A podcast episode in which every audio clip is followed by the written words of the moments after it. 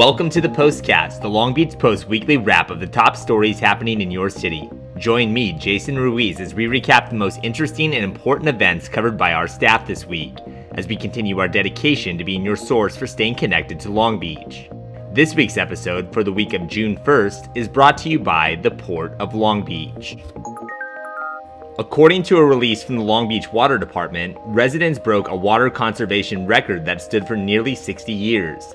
The city used just over 4,200 acre feet of water last month, a low level mark that hadn't been achieved since 1958.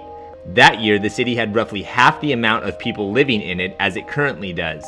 The record savings come one month before state mandated cutbacks will begin to be reported to the state's water board, with water providers not meeting their marks being subject to fines of up to $10,000 per day.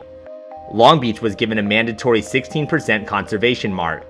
Mayor Robert Garcia said that he's confident the city will go above and beyond to meet Governor Jerry Brown's executive order to conserve water. A bill that could expand health care to undocumented immigrants in California was approved by the state Senate this week. Senator Ricardo Lara described the 28 to 11 vote as transformational, as it becomes the first bill passed by any legislative body that would grant health care to some of the most vulnerable communities.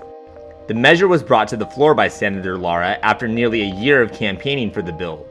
The bill will be considered by the state assembly next week and, if passed, would allow undocumented Californians to purchase health insurance through a waiver, which would cover all children and establish a capped enrollment program for adults.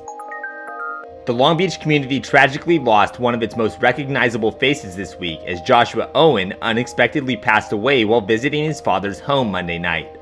Owen was deeply involved in the community, serving for boards at the Chamber of Commerce, Long Beach Rotary, and Cal State Long Beach, to name a few. Owen was remembered fondly by those who served alongside him. President and CEO of Chamber of Commerce Randy Gordon remembered him as an absolute and real gentleman, while Mayor Robert Garcia said Owens had a deep love of family, city, and country, and that his death was a terrible loss for Long Beach. The 43 year old Owen is survived by his wife and two children. The cause of death was not immediately made public. Assemblymember Patrick O'Donnell was the focus of protesting parents today as they rallied against a proposed Senate bill that would bar unvaccinated students from schools and daycares. The demonstrators took to Pine Avenue with signs calling for equal access to education and the right to choose, in hopes of influencing O'Donnell, who is the chair of the State Assembly's Education Committee. O'Donnell's office opted not to comment on the proposed bill, but did say that the assemblymen would be meeting with protesters to hear their concerns.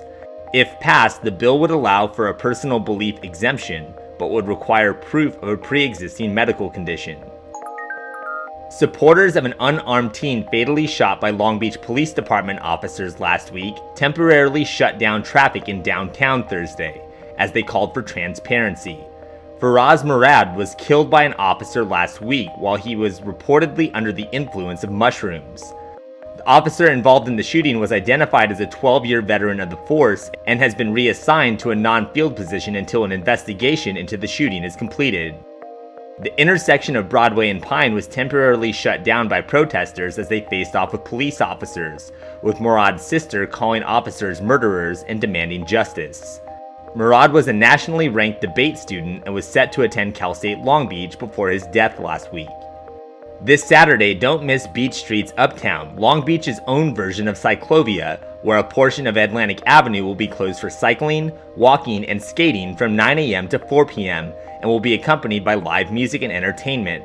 Saturday also marks the kickoff of Long Beach Cinematheque's Summer Cemetery movie screenings, with a Hard Day's Night and a live performance by a Beatles cover band. Gates at Sunnyside Cemetery open at 6:30 p.m.